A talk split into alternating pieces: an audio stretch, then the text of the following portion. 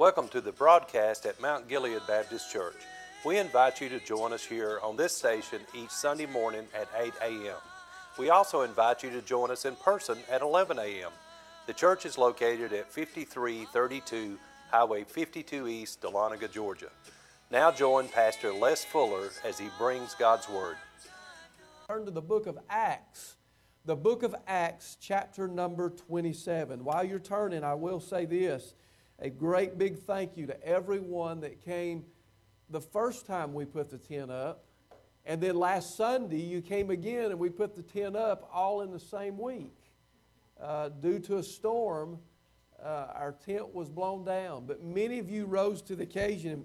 Brother Terry Head came to me and said, I've never seen a church like Mount Gilead that has a mind to work like what they have. And uh, I can't say enough of how proud I am of you, our church family, the work ethic that you have, and your willingness to serve, uh, to, to just see people saved. I want to thank you from the bottom of my heart, and I'm in, in, indebted to you for all that you have done, and I want to say thank you from the bottom of my heart. So, uh, by the end of the week, yesterday morning, when the tent was going down, we had reports of four people that had given their heart and soul to Jesus Christ to be saved four pre- precious souls, and I am so blessed to have been a part of that. And it was so good. And uh, the Lord does deserve a hand of applause for His work that He has done. Uh, and all week long, there have been many thoughts going through my mind. Where do storms come from, and who's in control of storms, and uh, why the Lord does certain things that He does. Um, I want to say that every storm that comes in our life may not be of God, but God may send us a storm to stop us or help us in the long run in the grand scheme of things. And so I want to take a text today from the book of Acts, chapter number 27. And those of you that study your Bible, you know that this is a very, very crucial place in Paul's life. And I remind you as we read these verses that Paul was on a ship. In fact, you'll see that he boards two or three ships in this story as he's going on his journey uh, to Rome. Uh, and Paul is being sent there as a prisoner to serve the church of the living God. I want to try to preach today uh, from verse number four, excuse me, verse number 13 rather, We'll read verse number 14 as well, but I want to I want to go to the end of this chapter and look at verse number 38, uh, 39, 40, and 41. And then we're going to jump back and read the other two verses which we have named already. Follow with me, please. The Bible says in verse number 38 And when they had eaten enough, they lightened the ship and cast out the wheat into the sea. Now, notice what's on board. This ship is getting ready to go down. Uh, they're getting ready to see the ship destroyed, but we see automatically in this verse that there is wheat on board. Anybody remember the reference in the Bible that Jesus said, I am the bread of life? What do we make bread out of? It's wheat.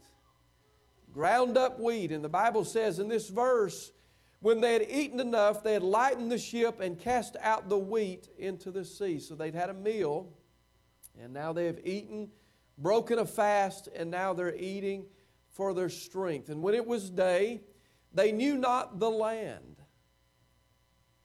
But they discovered a certain creek with a shore, and into the, into the which they were minded, if it were possible, to thrust in the ship. And when they had taken up the anchors, they committed themselves under the sea and loosed the rudder bands and hoisted up the mainsail to the wind and made toward shore. It almost sounds like they're headed home, doesn't it, to heaven? Anchors had been raised up. They committed themselves to the sea and they just loosed the rudder bands. Thank God that's what I'm doing right now. Loose the rudder bands and made toward the shore. And falling into a place where two seas met, they ran the ship aground, and the forepart, forepart struck fast and remained unmovable. but the hinder part was broken with the violence of the waves. So, this is what's going on in this storm with Paul. And not only Paul, but if you read this whole chapter, you'll find out that there were 276 souls that were on ship here with Paul. so there was a great multitude of people there. Let's jump back to verse number 13. And I'm going to try to tie these verses together. This is what the Lord woke me up with today. And when the south wind blew softly, supposing that they had obtained their purpose, loosing thence, they sailed close by Crete. So we've already read about the storm that they were in, but now verse number 13 says that they were in a mindset that it was just going to be a easy time in the life of this sailing. How many of us today have gotten up in the day and the south wind was blowing softly in our lives and you thought that everything was going to be okay? But let's read verse number 14. But not long after, after there arose against it a tempestuous wind called a Euroclydon. The storm had come. They supposed that they were going to sail on through Crete and on into Rome with this south wind blowing softly. I'm going to ask you a question today. Where do uh, the clouds gather from and the storms come from in life?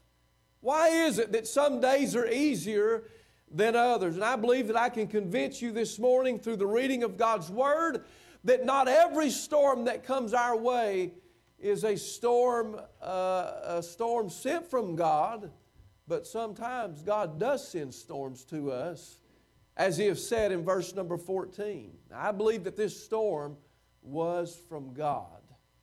If we just sailed softly in life and there was nothing to bother us and we'd we would uh, go with the rest of uh, the world today with this spirit of easy believism that once you get saved, everything's going to be okay, nothing's going to bother you anymore, you're going to have plenty to eat, you're going to have plenty in your bank account, there'll be no sickness, so forth and so on.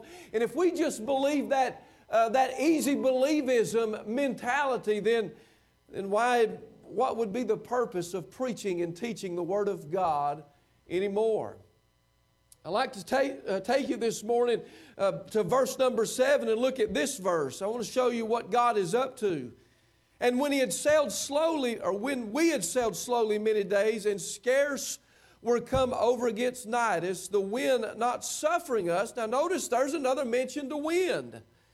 And suffering us, we sailed under Crete over against Salmon. So the wind refuses to cooperate with the will of God for the Apostle Paul and the Christians that were on board.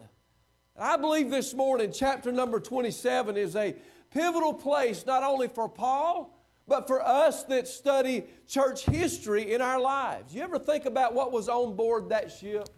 Not only was Paul on board on that ship, but there were other prisoners. There were other people that were there that were going on to Rome to, no doubt, to worship uh, in a way that was not fitting according to Scripture. Anybody remember what Rome actually represents from this day forward, even today?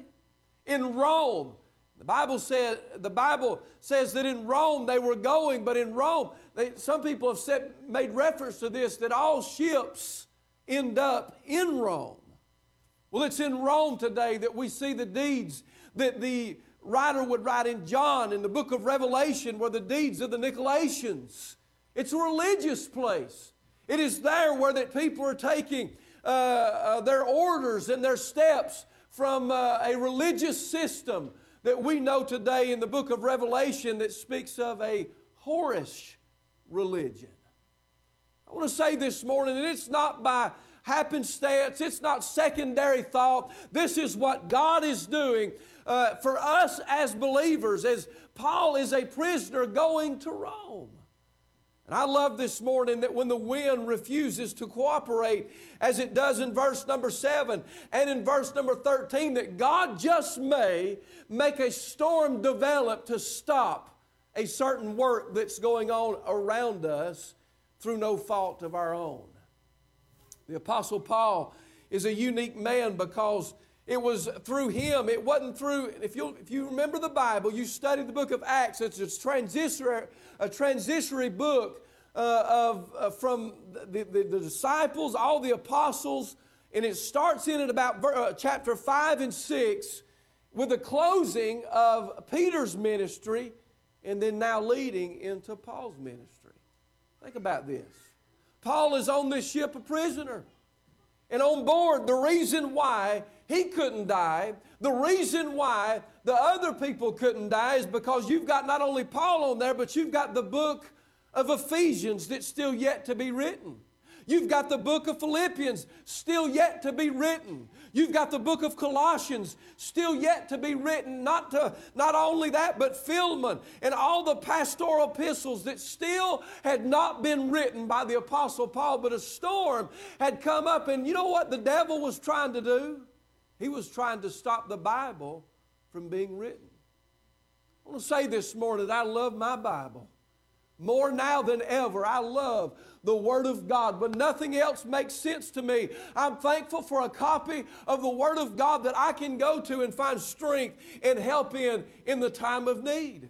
But could you imagine sitting in this service today in Acts 27 had there not been a storm, a great storm, to come and stop everybody on board that was hopefully going to sail softly with this south wind and go on to Rome and there get a distorted view of what true uh, Christianity really is? Now, the Apostle Paul was no fool. He knew what was going on and he sensed the presence of God while a prisoner on this ship. And sometimes I think that many of God's people are captivated by the minds of others and they're brought into some kind of a, a, way of thought where that this is just as good as it's ever going to be for me and I'm just going to settle for second best. But you don't have to settle for second best. Apostle Paul was the chief man on board for he was carrying the Word of God in his mind and in his heart yet to be delivered to the early church Christians and to the rest of the world. Wind refers in the, in the Bible of many different things. You remember uh, the great prophet of God, Elijah? Elijah was there alone with the Lord, and the Bible says that there was a, a great wind that come as he was hiding in that cave. And there's a reference to wind there, the power of God and all that he was doing, but God wasn't speaking in that wind. In fact, you read on that it was in the still small voice of God. Elijah got his message from the Lord. Let's go on to the New Testament in this same book, in the book of Acts. You also remember on the day of Pentecost when the church was birthed into existence, and there uh, the believers were gathered together in that one place, and the Spirit of God came and descended. The Bible likens uh, the Spirit of God unto wind as the wind blows through them and and there, the Spirit and the power of God touches the believers that were there, and they became uh, the church by and through the act of wind. And I love how that Jesus even speaks of wind in the New Testament when he says, You can see the wind through the effects of what it does, but yet you cannot discern which way it goes and whither it comes, and the wind blows. And the Holy Spirit is like that for us as believers. We know the wind and we understand it. There are winds that are not the winds of God. You study this, you'll find in verse number 13 that they hoped to have a south wind that would just continue to blow softly. They wanted an easy way. And that's what the devil wants for all of us. But I remind you what the Bible says.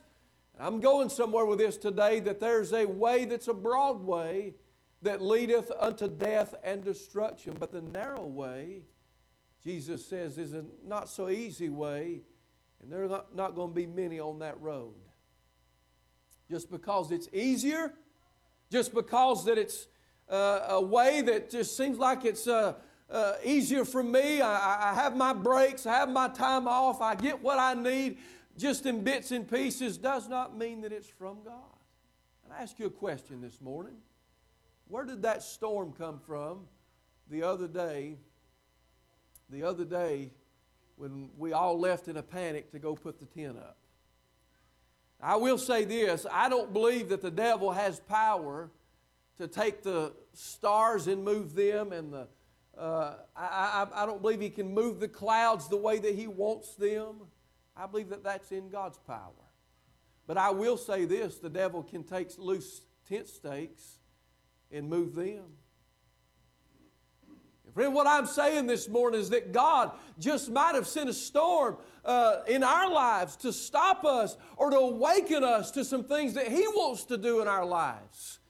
That storm that came last Sunday, there were people that came to, in, in, in an attack to try to work together and get that tent back up. Uh, that, that young people that weren't there the first time that came the second time, and some of them were the ones that got saved storm that God may have made just for us. They may say, well, preacher, it just about killed us. And it may have, but tell me how that when that fabric hit the stage and fell on the ground, how come we didn't have but one chair that was broken? Why, even the flowers that were up on the stage to beautify that experience, every single one of them survived it underneath all that fabric and all those poles and those chairs that had flopped around. I say that God sent it. God sent it. And then it made the people to have a mind to work. Uh, the wind, the wind up till that time had been somewhat easy. It'd been an easy time for most everybody except for maybe me. I never had three flat tires in one week. But I did. I spent a lot of time going to the tire stores and even sending my son to meet me on the side of a mountain to go fix tires.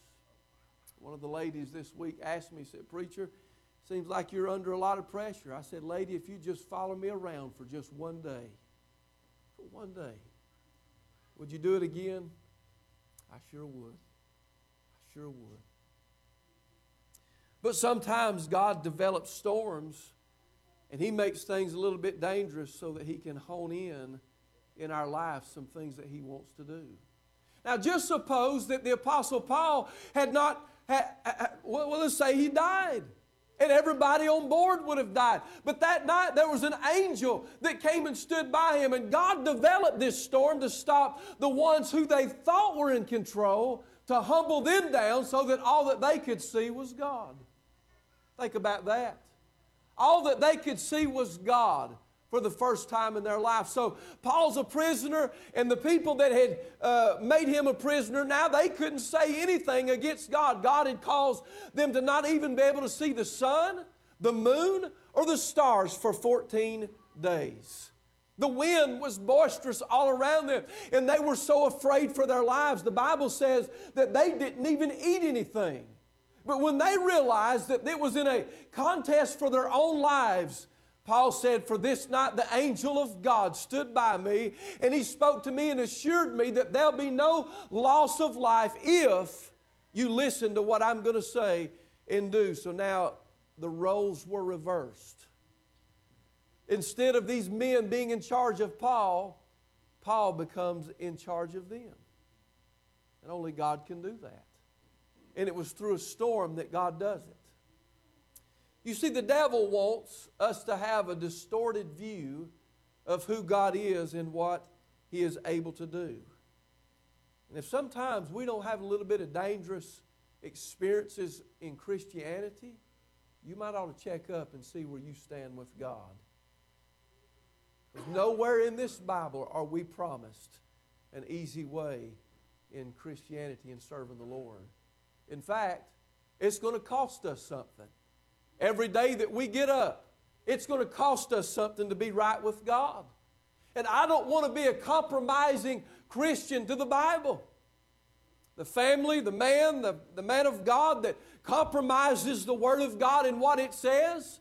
In other words, not believing the Word of God and walking in the right way in the Word of God. If you compromise that, you may have easy sailing. The devil may not bother you. I want to tell you this morning the man that decides in his heart that he's going to be right and live right, you just well buckle down, especially in these last days. And I believe that chapter number 27 is a picture and a type of what the, the, the church will be doing just before the Lord Jesus comes. It's a time of great danger. Did you ever dream that we'd see a day where that people, even in Georgia, if you read your news and went to the uh, the news this week, you saw where that there are men that had broken into schools and fled on foot. When I wonder why they were there, what they were up to. You've got to ask yourself this question: Are we really safe anymore in this adulterous and sinful generation that you and I live in? You look at people in their eyes and you wonder what they're thinking and what kind of dilemma is going on in their soul. And I want to say to you this morning the only safety that we have as a believer is in the Word of God and staying true to the Lord in these last days. Paul says in, in these verses, he says, and I don't have time to read it all, he says that, uh, that if they'd pray and they'd fast and take the bread that was on this ship and eat it, and by the way, Jesus said, Man cannot live by bread alone, but by every word that proceeds out of the mouth of God. We don't spend time together, and I want to say, listen to me. I'm convicted of this and believe it now more than ever. The highlight of every single service that we have is not the singing, though we need it. The highlight of every service is not to draw attention to ourselves in some manner, in some way, so that people see us. The highlight of every service is when the Word of God is being opened and the preacher is preaching from the Bible. And it's not about me, it's about the Word of God going out and finding a lodging place. Amen, or oh me.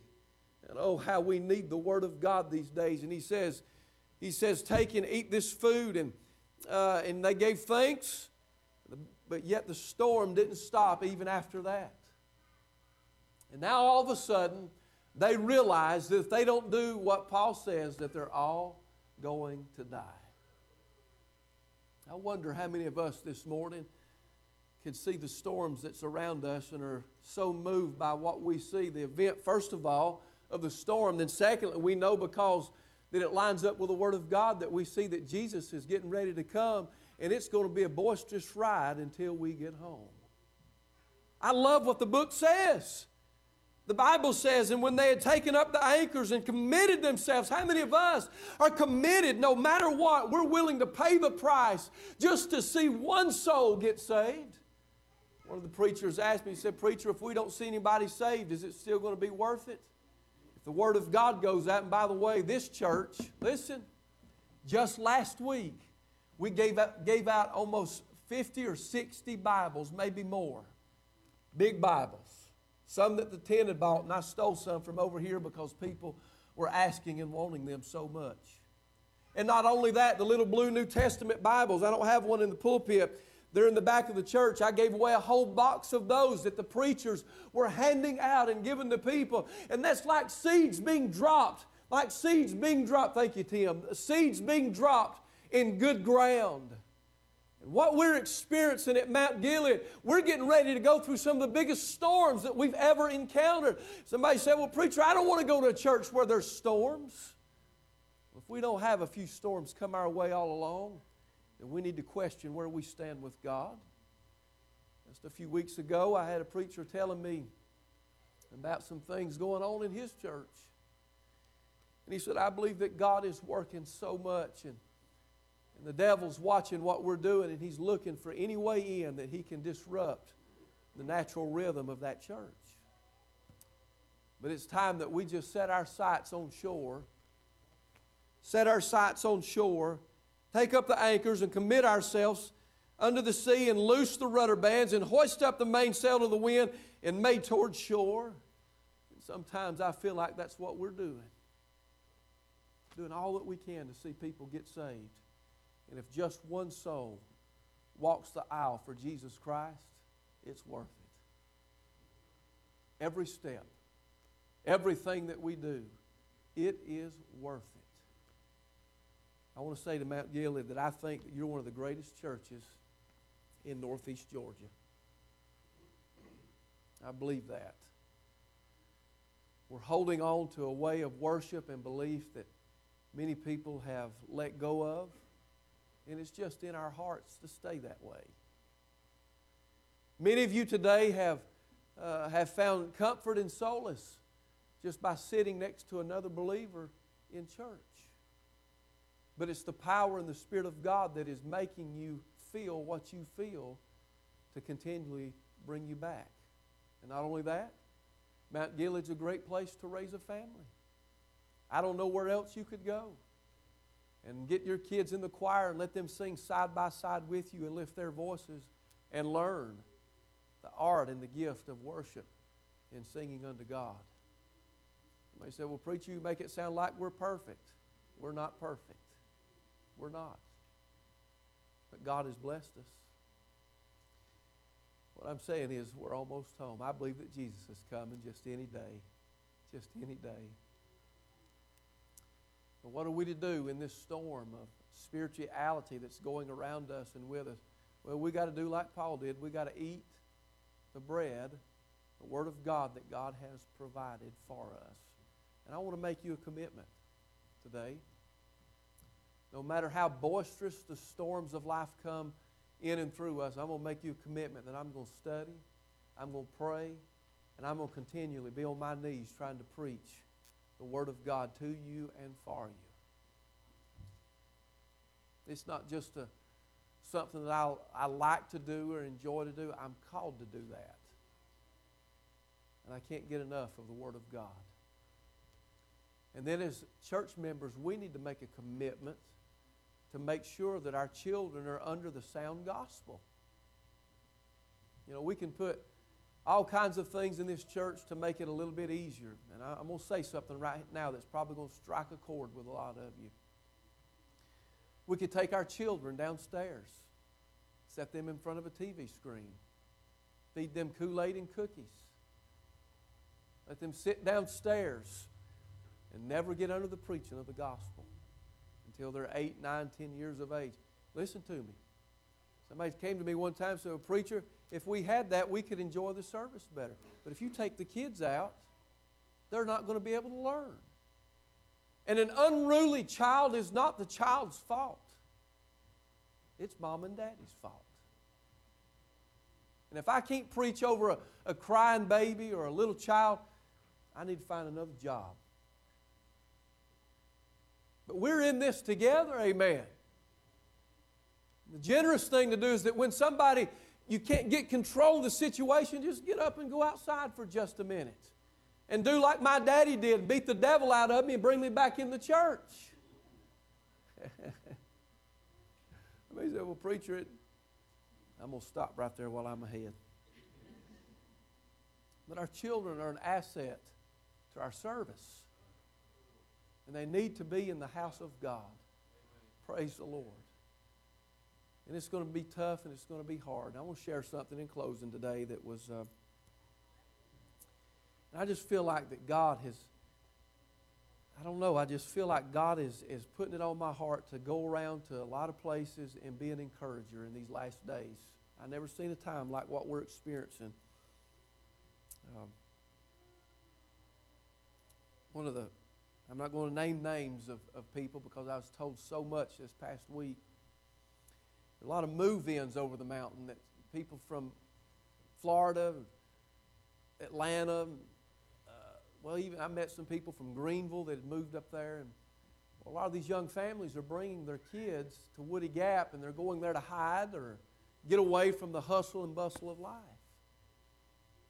One of them said, Preacher, I want you to pray for me said, My daughter, my kids have gone to school here at Woody Gap, and, uh, and it seems so peaceful up there, but it said a lot of the people that have moved in are atheists.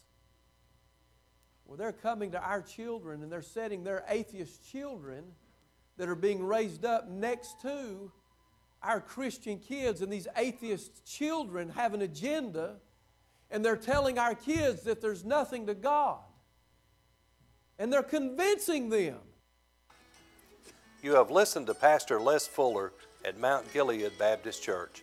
Please join us at 11 a.m. at 5332 Highway 52 East, Dahlonega, or view our live stream on Facebook. May God bless you for listening.